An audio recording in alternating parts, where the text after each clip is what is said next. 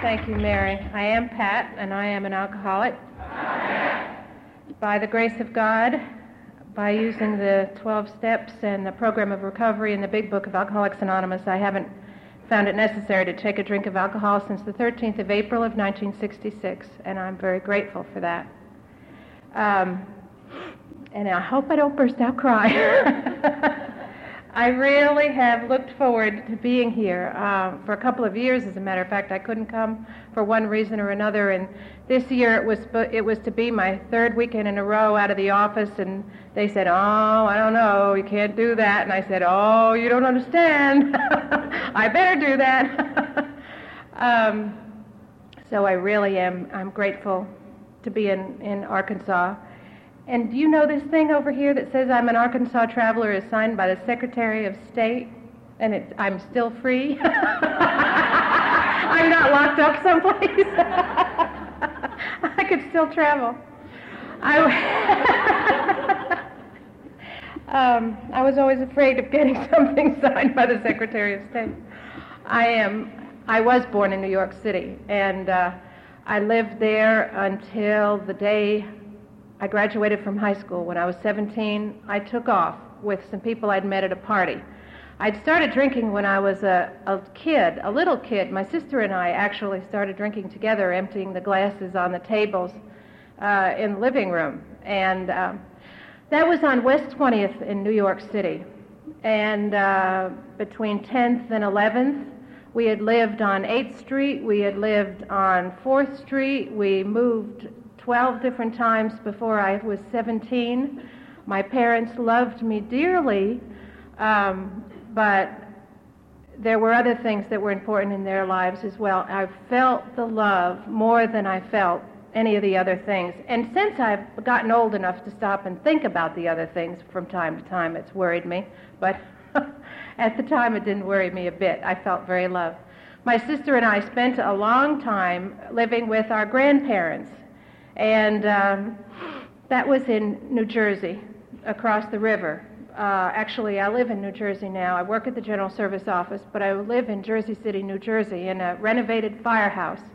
I have um, six great big rooms, and it's uh, it's it's not. I never thought I would live in a renovated firehouse anywhere. Um, but certainly not in Jersey City, New Jersey. My poor dad is probably spinning in his grave thinking of me living over there with the, all the chemical dumps in Jersey City. But um, at any rate, we, we, uh, I started drinking as a kid.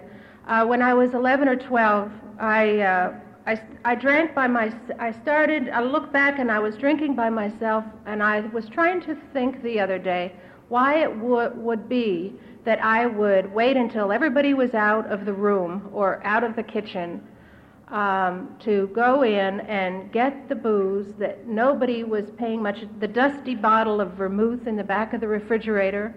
Uh, I've drank the, bis- the bitters because I couldn't find anything else that was low. Um, the four roses in the back of the cupboard um, behind the kitchen, over the kitchen sink. Now, why would I do that in a household where uh, alcohol was free. I mean, it was it flowed. It was part of our lifestyle. It was no big deal. But something way down deep inside of me, I really wanted to be alone when I drank. And I was, as I say, 11 or 12 when I started, and I made sure I was by myself. Um, and I had, as I said, happy.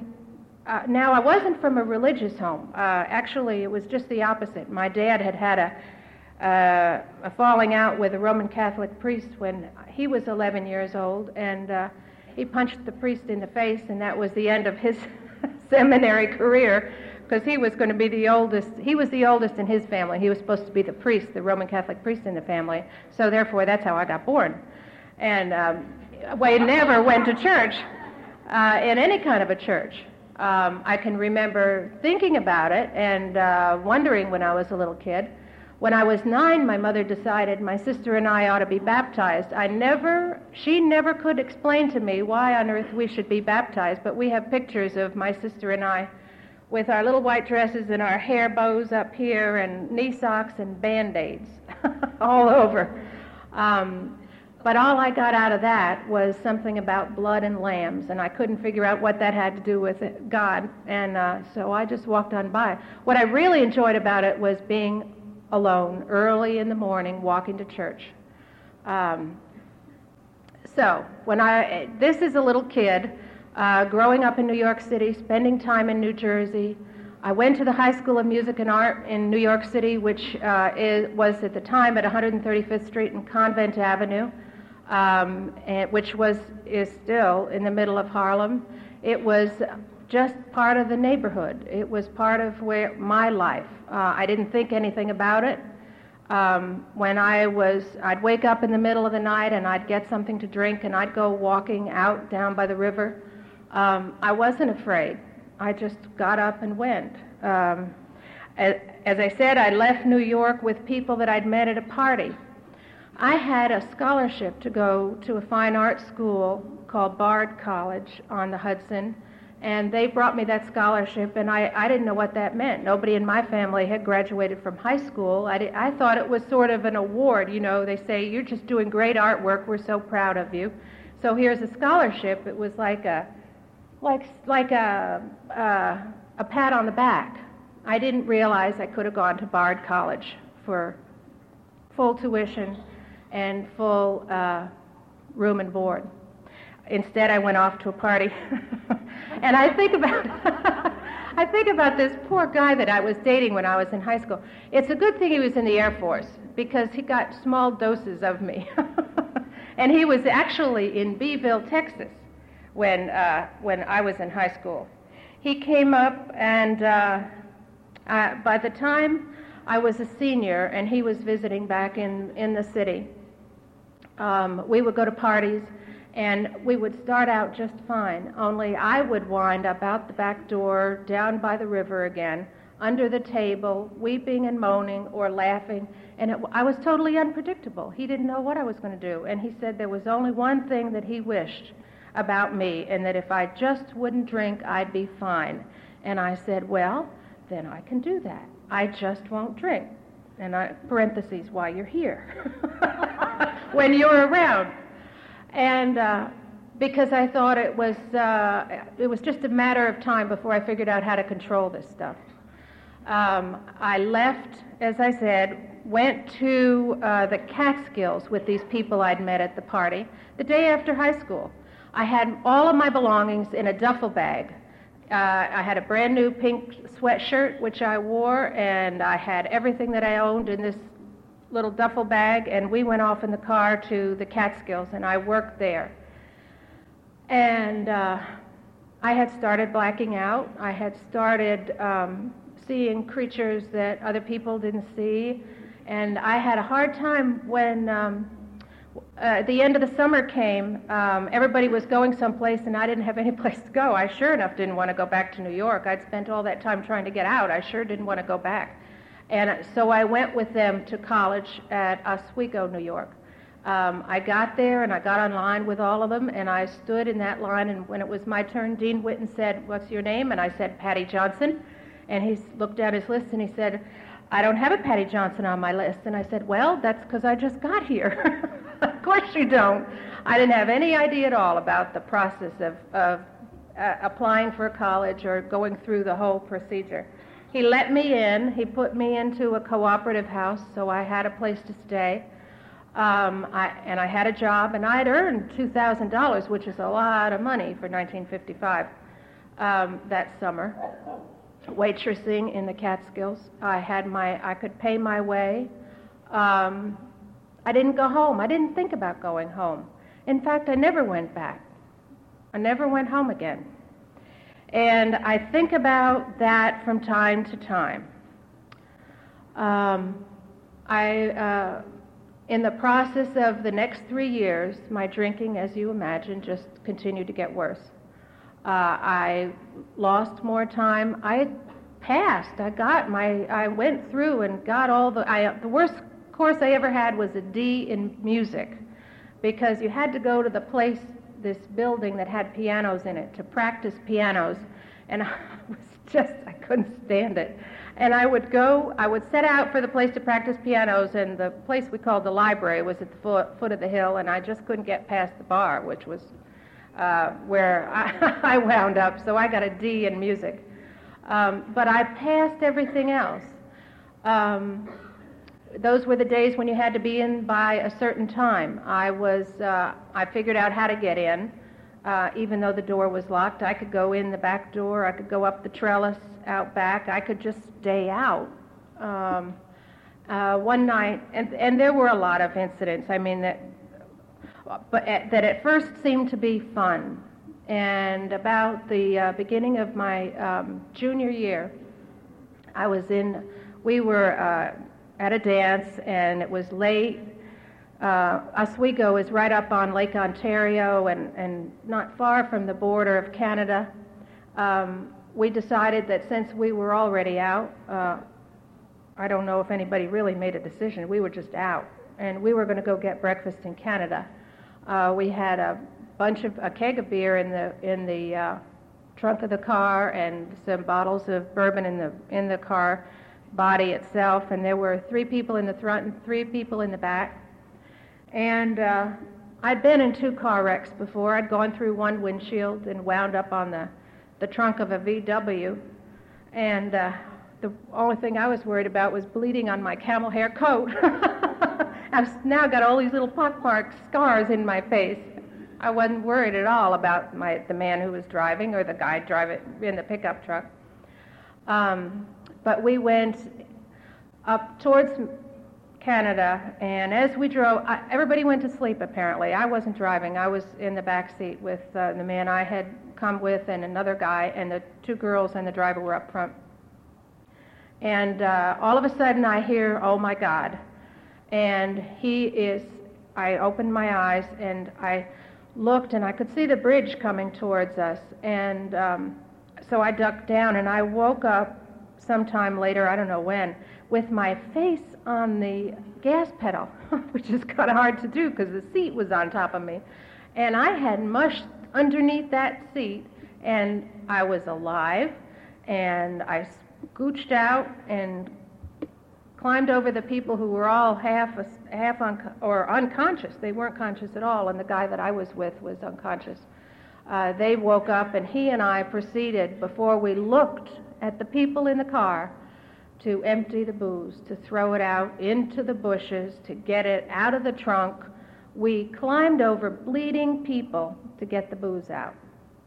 And at the time, I thought, you know, well, they'll thank us for it. we wound up, all of us in the hospital.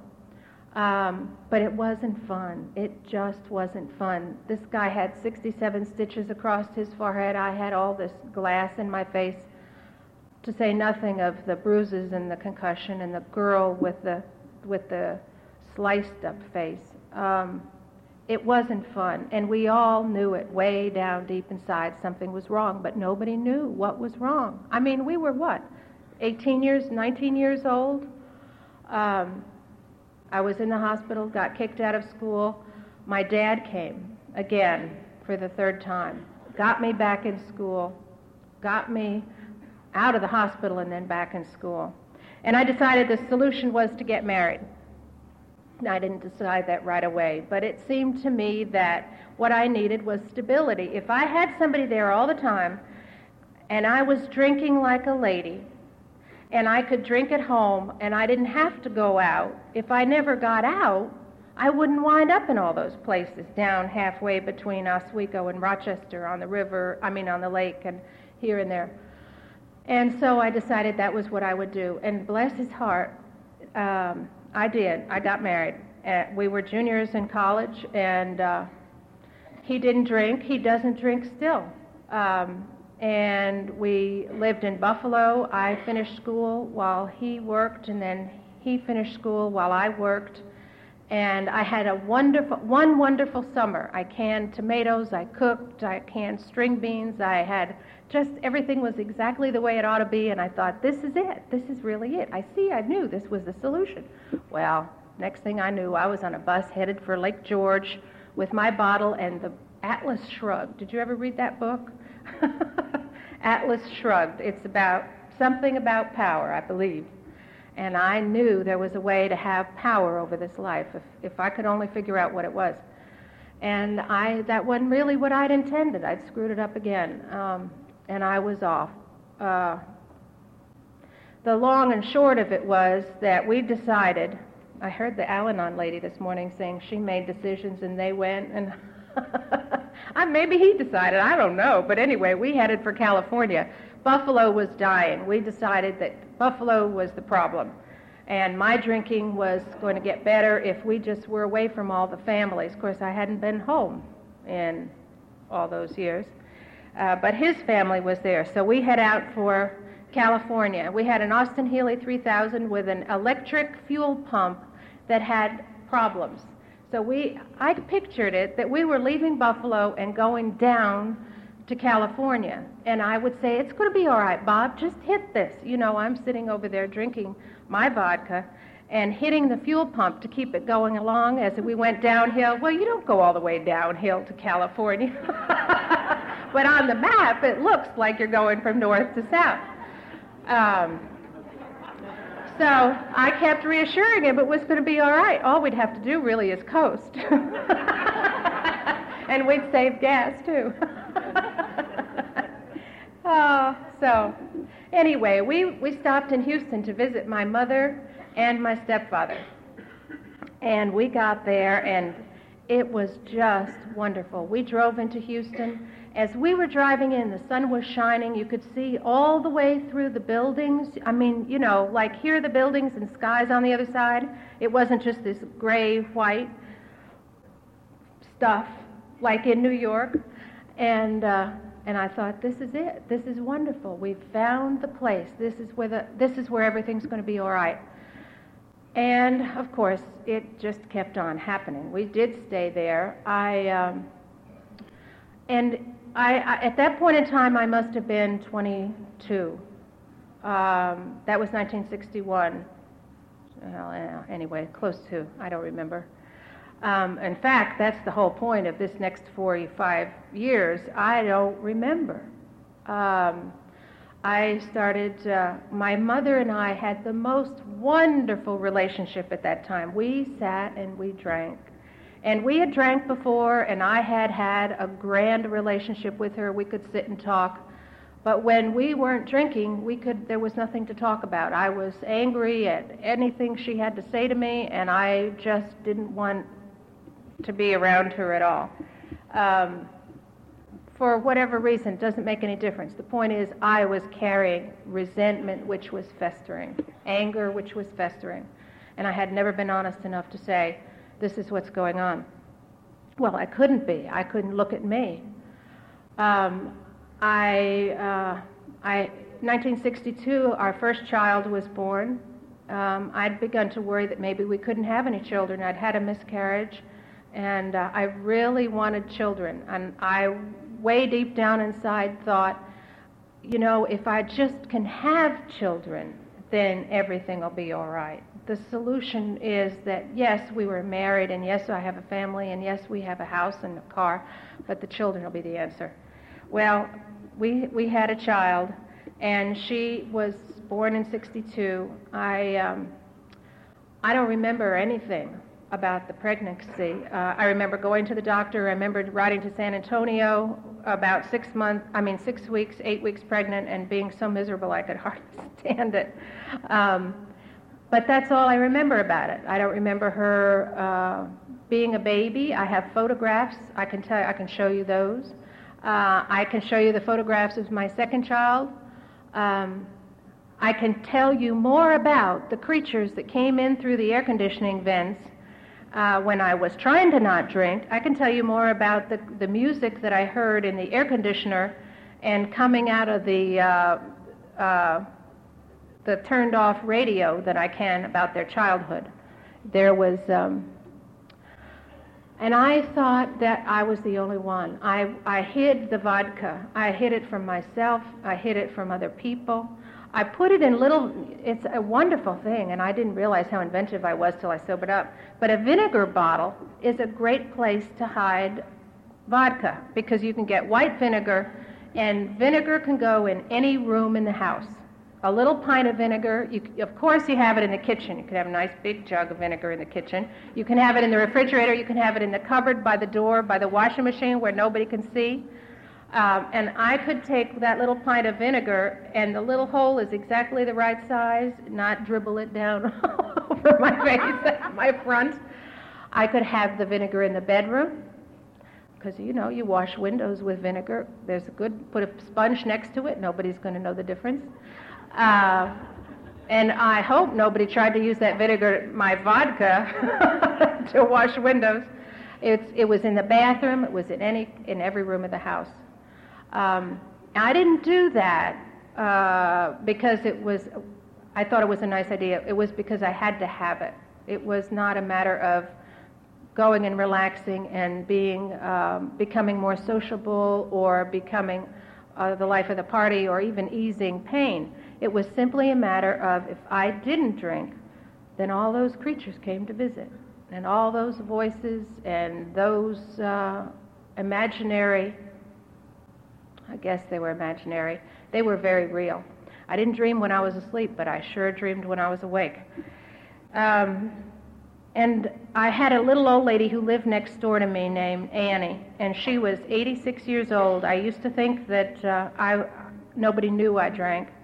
Um, and I realized towards the end of uh, uh, the time that we lived in that house that every morning when I was up at 4:30 drinking my vodka out of the bottle that was in the cupboard by the back door, she was in the kitchen looking out her kitchen window at me, drinking my vodka. Um, she tried to help, and, but there wasn't anything that she could do. Now, about this time, sometime in there, I heard that there was a church in Houston that had live animals, and I had been going around to churches to try and find the answer. I figured if this, I, well, first of all, I have to back up. There was a kitten that came and, and adopted me, or us, I suppose, and I took care of that kitten. It was yellow and it was fluffy, and I had uh, taken care of it, and it was sick. It got sicker and sicker, and I went out there one morning. And I would sit there by it with my little glass, and I would sit there and look at it, and I would think how much I loved it, and how wonderful it was that God had sent this little creature to love me when nobody loved me at all. And I had two babies in the other room that I was not taken care of, that people were bringing home in the middle of the afternoon. Is this your child? And, you know, here comes little Linda and Cynthia with no clothes on in the back door. Um, but I would sit there next to that kitten and think how sad it was that nobody loved me. And uh, I went out there one morning and I opened the door of the laundry room and, and I touched that. It was funny looking. And I touched it and it was it all moved in one piece, you know, and it had died during the night. And I saw that little dead kitten body, and I felt the love that I felt. Now, mind you, I had never been to AA. I'd never heard of a power greater than myself or a power outside of myself. And I knew that kitten had loved me, and I had loved it. And I knew that there was a power greater than myself because that kitten was dead and gone but that love was still there. And, and I looked around and I thought, well, now what does this mean? There's got to be something greater than me. I knew the vodka was. And so I started looking around. And I went to I went to the churches and they would say, "Oh, honey, come on in here. We need you." They pin a cross on my my dress and which was 9 times out of 10 not zipped up in the back or I was I didn't go sober a day. Um, and I would think, You need me? That's too bad. I have nothing. You know, I'm coming to you for something. And I would walk away, just, it was useless.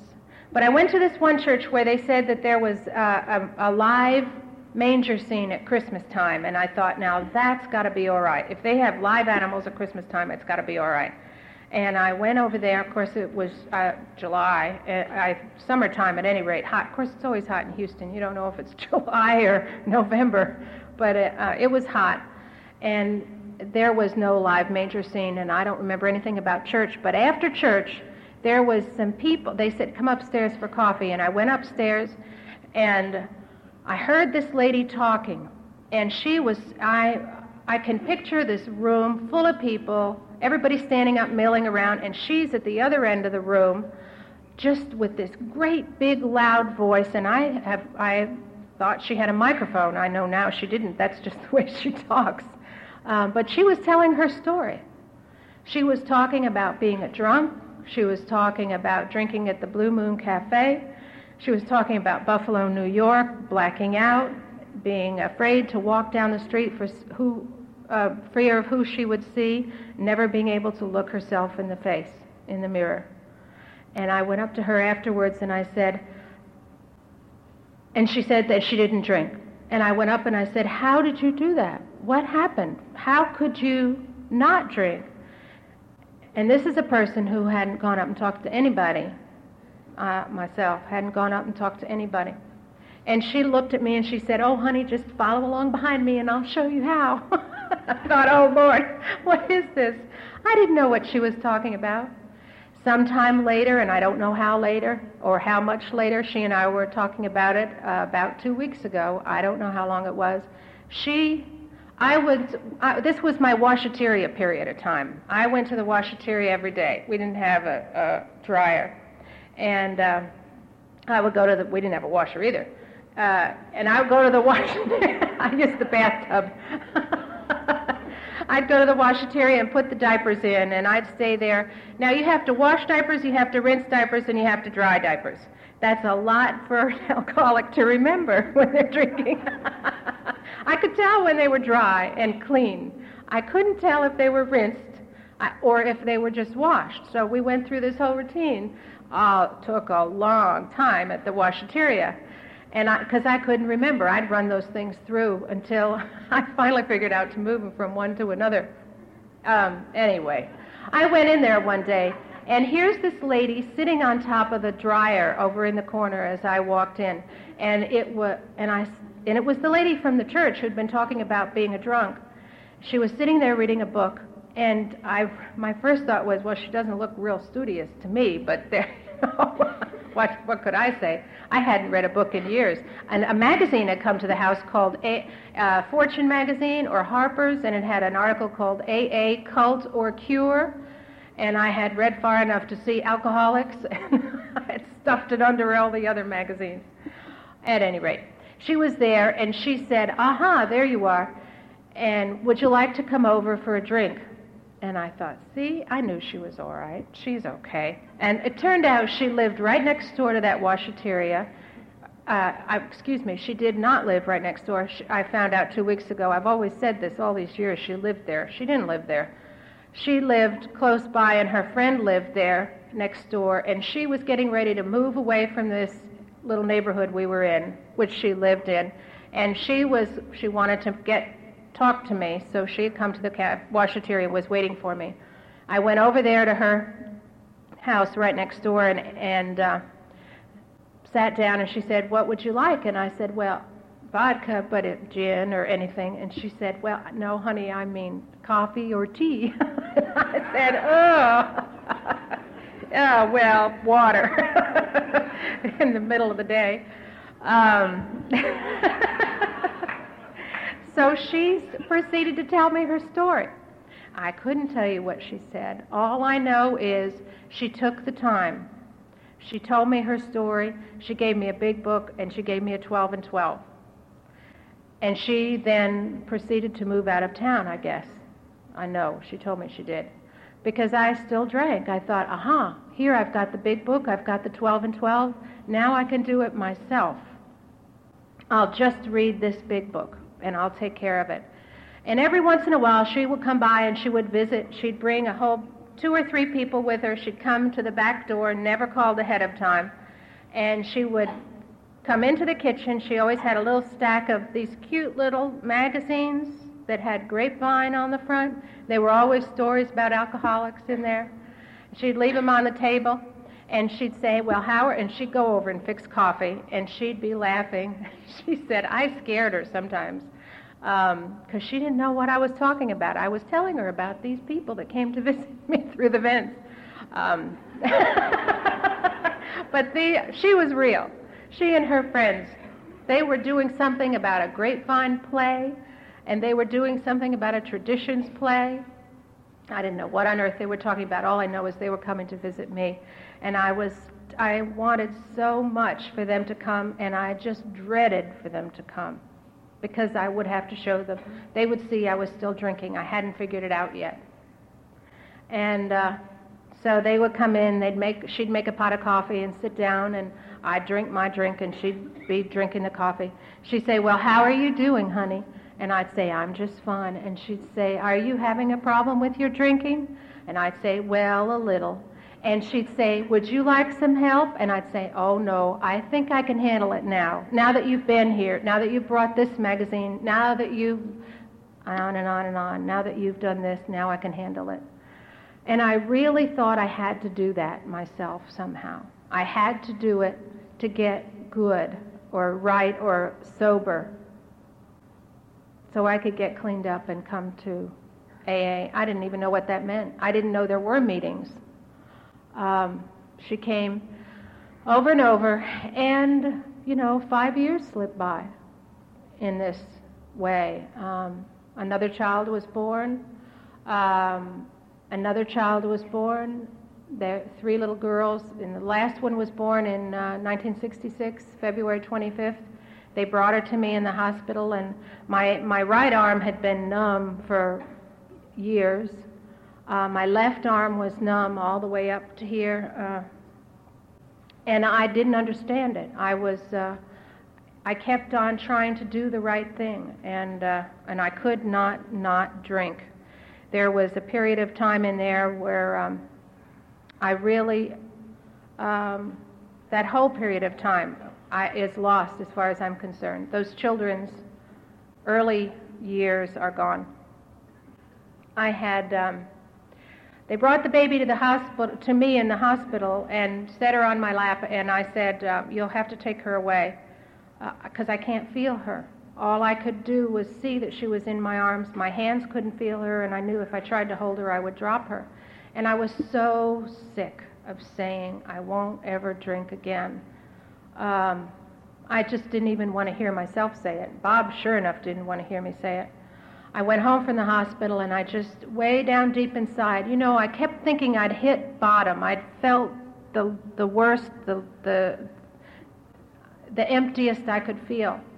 And I got home and, uh, and I knew that there wasn't any place lower to go inside of myself.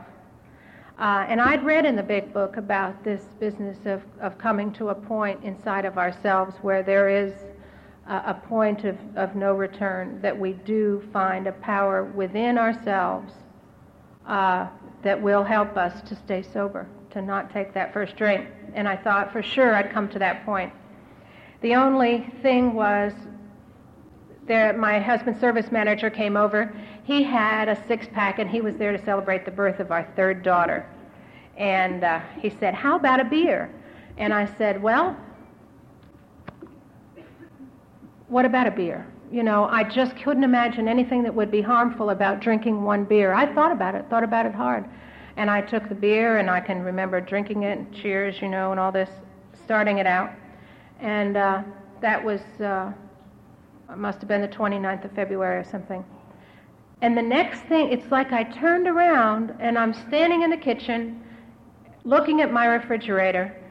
And I looked at the table. I was in a completely different I was dressed differently. Everything was different. And the, tab- the uh, newspaper on the table said April 13th. And I just was, all of a sudden, I, you know, I had had blackouts before that had lasted for hours and over a night and into a next day, but never, never for that long.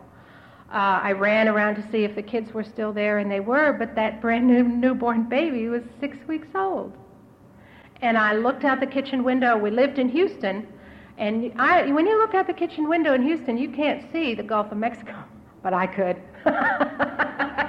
and I was swimming in it. It was bourbon, and I was drinking as I swam. And then I was back in the kitchen, and I looked at the counter, and there a great huge hole opened up in the counter, and I was on a slide going down into this deep black hole, and I remembered something Patty had said. She said, "Honey." This elevator goes all the way to the bottom, and at the bottom is death or insanity. And if you ever have a chance to get off, get off. And I was then I'm standing back in the kitchen. And I went to my phone book. Something happened that day. Something happened inside of me that linked me up with you. What she had said to me all those years before and for all those years, coming back again and again, making those 12 step calls, making those calls, something came back to me, and I was as drunk as I could be. I had a glass of vodka in my hand by the counter. And I called and I talked with a man, a girl named, I didn't, I don't know where I got these phone numbers anyway. This man ca- said, um, his name was Mark, and he said, um, it's still Mark, he said, uh, um, Can you go 45 minutes without a drink? We can be there in 45 minutes. And second spiritual awakening, I said yes. Didn't even cross my mind to say no, I couldn't. I said yes, I can. And I, I guess that 45 minutes is still going on right this minute. Those people came, they spent the day with me, those ladies told them about themselves. I didn't drink. When they left that night, they said, We're going home to fix dinner for our husbands. You're going to fix dinner for yours. And you're going to tell him where you're going. And they told me how to get there. And I drove for the first time in years over to Chimney Rock Group at Holy Ghost Church on Chimney Rock. And that I walked in 25 minutes late. I couldn't find anything. I mean, I was, I didn't make, I didn't care. I, it was hard for me to find it.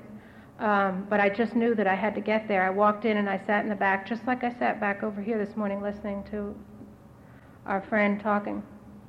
And I thought, you know, I, I'm at home. For the first time in my life, I walked into a room and I knew that there was something there that I had to have in order to survive. And it wasn't about anything that had ever been done to me. It wasn't about, and it isn't today, about anything other than the fact that I have a disease called alcoholism, which just simply kills people. Alcohol is, alcoholics die of alcoholism unless there is this 180 degree turn, which is, comes about by using the 12 steps of Alcoholics Anonymous. Um, and I can turn that around at any given point. Today, I choose not to, and I haven't for all these days. Um, the gifts that I've been given are just amazing, just amazing. The mother that I hated and was so angry at. Now, I went through the steps. I have to say, uh, I went through the steps with uh, with my sponsor. My first sponsor was a man, is a man. Uh, he and his wife, an Al-Anon lady, uh, are were, as a matter of fact, the first weekend in July, I walked into the little church in um, LaGrange, Texas, where my daughter, my oldest daughter, was getting married.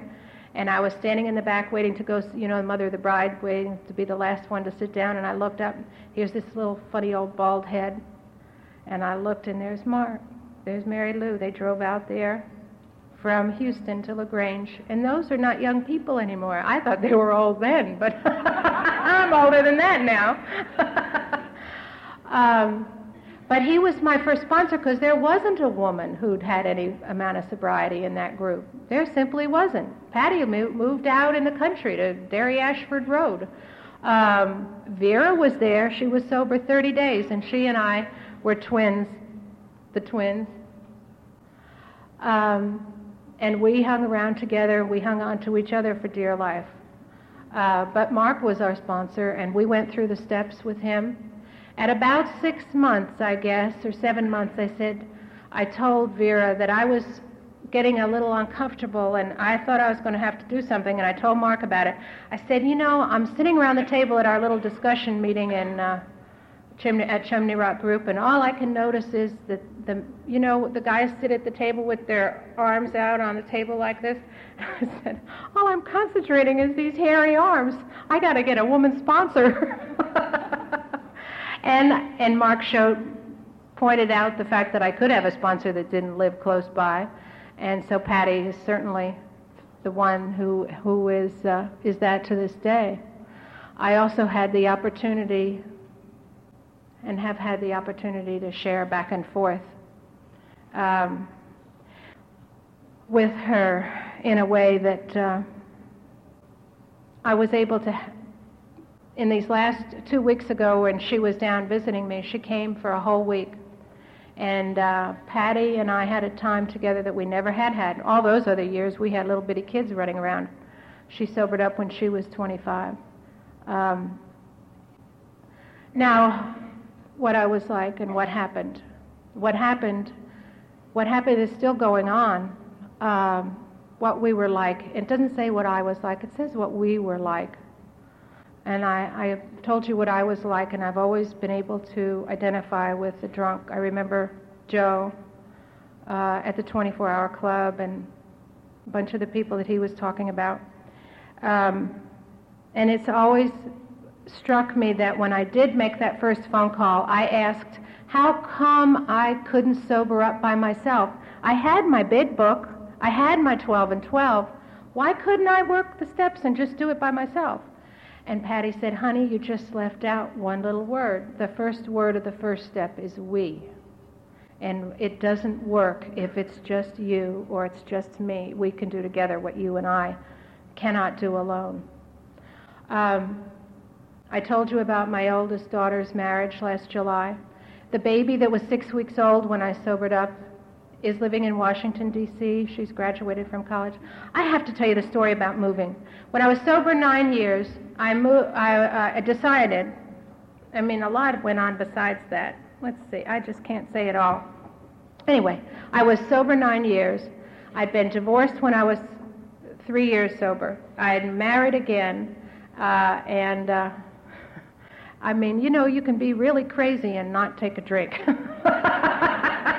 I did. I don't suggest anybody do it. If any young woman wants to talk to me about it, I'll tell her in all the gory details. But um, suffice it to say that it isn't necessary to take a drink, no matter how insane one gets.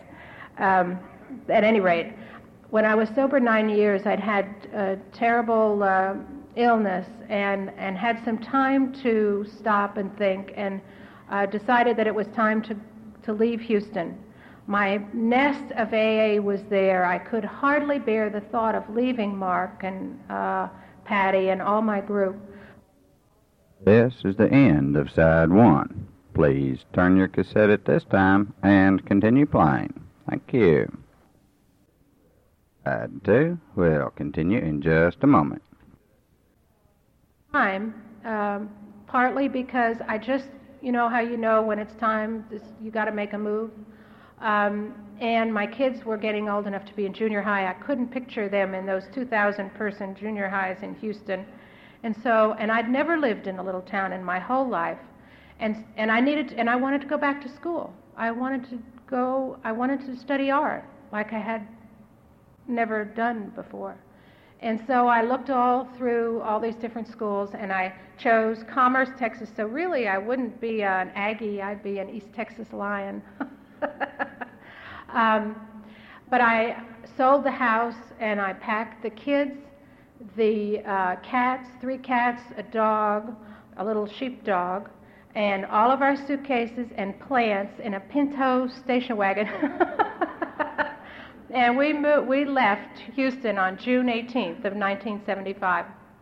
And we started up. By the time we got to Huntsville, I thought, I just can't stand this. I look back, and the cats were sitting in the water dish painting. and I thought, we're just not going to make it. I was all by myself saying, okay, God, we're going to Commerce.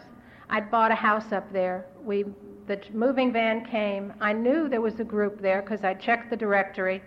The moving van came left, the phone was turned on, and I called the number in the directory. And this woman said hello, and I said hello is whoever there. And I don't remember what his name was. And she said, honey, no, he's been dead for three years. And I said, oh, well, how about maybe could you give me the name of another person in the group? And, and she said, no, honey, they're all dead or in the nursing home. oh, my life flashed before my eyes. Literally, I thought, I wonder how fast I can get that moving van back here. Buy my house back, start all over. I, this is a big mistake. And I said, well, then what about just an old drunk that's left over from the group? Because I knew there would have to be. and there was. His name was Bill. And she said, Well, but you know he's a drunk. And I said, Yes, that's the whole point. And um, so I called Bill, and it turned out he lived half a block away. Now, in Commerce, Texas, that's, it, there's nothing too far away, but even it was just half a block away. And when I had first moved there, I had thought I was real worried about my anonymity.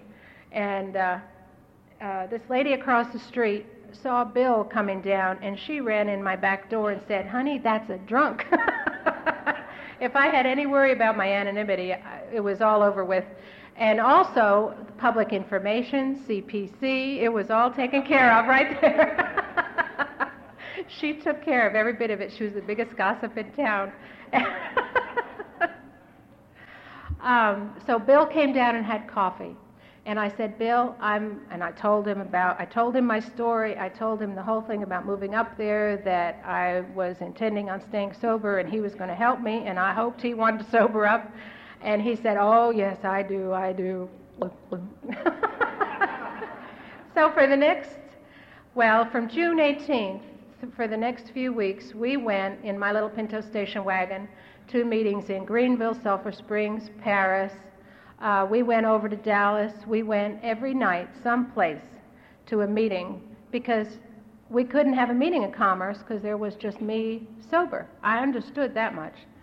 Um, now, I had, I called the office. You know, this big book says at the, at the end of the page 164, we would be glad to hear from you. And I thought, this is the time. I had no more idea than the man in the moon of what they did up at that office. But I called and I said, I was just going 90 miles an hour telling what had happened. This lady said, Now, honey, my name is Sarah, and I'm an alcoholic. And you have your big book there with you, don't you? And I said, Yes. And she said, Well, turn to the chapter called Working with Others. and that's exactly what I did. And that's exactly what I did. Um, so poor old Bill, he was drug all over northeast Texas. Well, not all over, but within 20, 30, 40 miles, I guess, as far as we went was Paris and, and uh, Dallas. Um, they, we thought there was a meeting in Bonham, but we never could find it. And he would drink every single day. And, you know, in a hot little Pinto station wagon with that beer, I think I just wore him down. Finally, on the 4th of July, he said, This is my sobriety date. I haven't had a drink today. And I said, Well, hallelujah. We're going to have a meeting tomorrow night.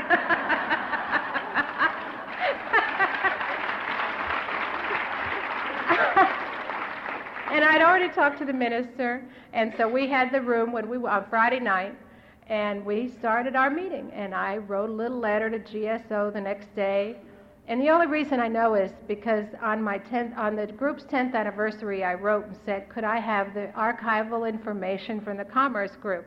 And here comes this little note that I wrote. It said, Dear GSO, thank you for being, it was on a little sheet of paper like this. Thank you for being there. And I, I can remember writing that and thinking how grateful I was if I never ever met anybody else in AA anywhere. At least I knew that everybody was there. Um, last night, the Commerce Group had, the, last night was the first meeting of the Commerce Group of Alcoholics Anonymous.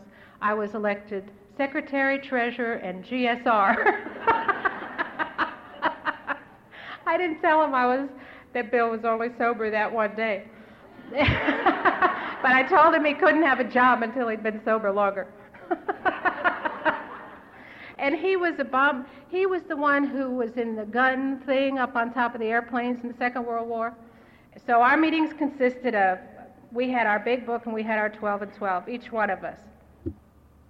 And he, uh, I would say, okay, Bill, what, what, we'd start in the usual way, and we'd pass the basket at the end of the meeting. But first, I'd say, what are you, what step are you working on, Bill?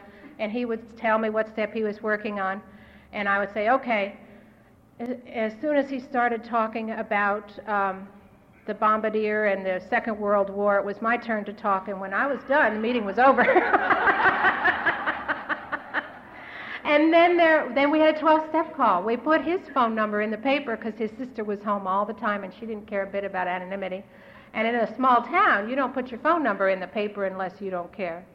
It was the first name only, but and it was Alcoholics Anonymous, and her name was in there. And Bill took these calls. And then there was a lady came in named Lucy, and there was somebody named Charlie. Charlie worked at the uh, uh, um, Mexican restaurant up on Park Street and um, and Charlie was dishwasher. I'll never. I was thinking about him the other day. Um, he came to the meeting and he couldn't keep his teeth in his mouth. They kept falling out because I guess they'd he'd lost weight or something. so he'd sit there and he'd be talking and his teeth would go clack. and Roger and all, you know, a bunch of different people came in. I talked with uh, a woman who lives in Tyler now who came in to that group, and she has her doctorate. She's in the fellowship in the program of Alcoholics Anonymous, and she was telling me Roger celebrated his, what, I don't know, 18th anniversary. Charlie is a, was always a certified public account, accountant. Uh, he's just kind of wet up to the ears in booze and working as a dishwasher at a Mexican restaurant. He lives in Fort Worth now and he's a certified public accountant. Um, I finished school. I got my graduate degree in art. I taught. My children, the youngest graduated from college, as I said, uh, and she wrote to me uh, three years ago and said, Mama, I'm coming home. I graduated. She'd been, all she wanted to do was leave home. All she wanted to do. She said, When you move to New York, would you find a place that's big enough for me to have a room with you if I want it? And I said, Yes. Uh, thank you, God.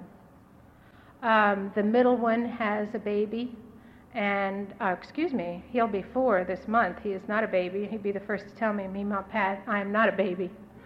Um, he's going to have a baby sister in September. And she called and asked me, Mama, can you be here? And I said, I don't know, I, but I will try. Um, my oldest lives in Houston. She was just married. We try to get together once a year. Um, each one of those kids and I had a point at which there was no return. We had, I had to say to them, my life is because of Alcoholics Anonymous. And when we would get to a confrontation that there wasn't any solution for, I would say, okay, here's a big book. If you want to know how we're going to work this out, the answer is in there in the steps and in the traditions and in the working of those. And so each one of them got a big book uh, over the years. One got hers when she was real young. one got it when she was 17 and, and another one when she was 13. Um, last winter, I was in Houston, and each one of those girls has told me and shared with me about working the steps and working their program in their lives. The oldest has, I mean, the young middle, middle one is in a group in her church that works the steps.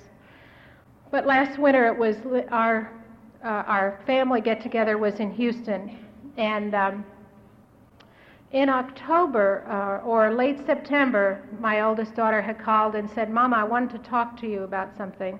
And it was late in the night, and she was talking away, and all of a sudden I realized she was talking about her drinking.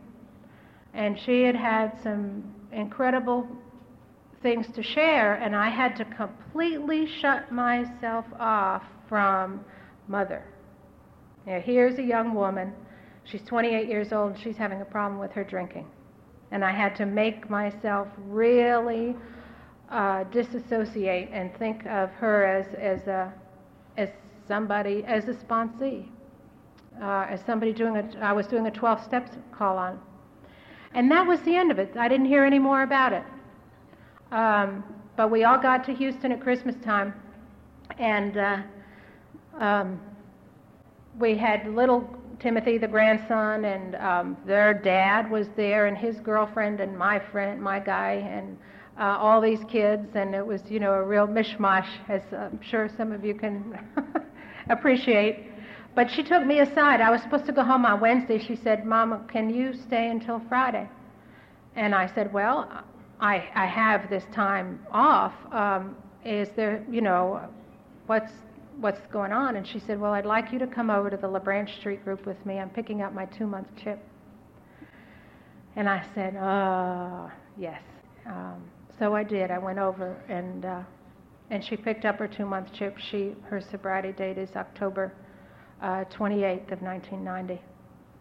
And uh, my sister, uh, I was speaking with her on the phone this morning. Um, she helped me make the decision to go to New York. She said, Patty, um, we have, we've been given our lives. The two of us didn't see each other for years and years and years. She sobered up in 1979, a month before her husband was killed. And uh, he was killed in a car wreck because, um, uh, well, he's drunk. He was drunk. And she called me up, and uh, I didn't realize she was sober. I didn't realize that she'd sobered up. My niece, two nieces, a cousin in Chicago, a cousin in Dallas, an uncle who was 77 at his death last month, was sober seven years. My family is being put back together by Alcoholics Anonymous.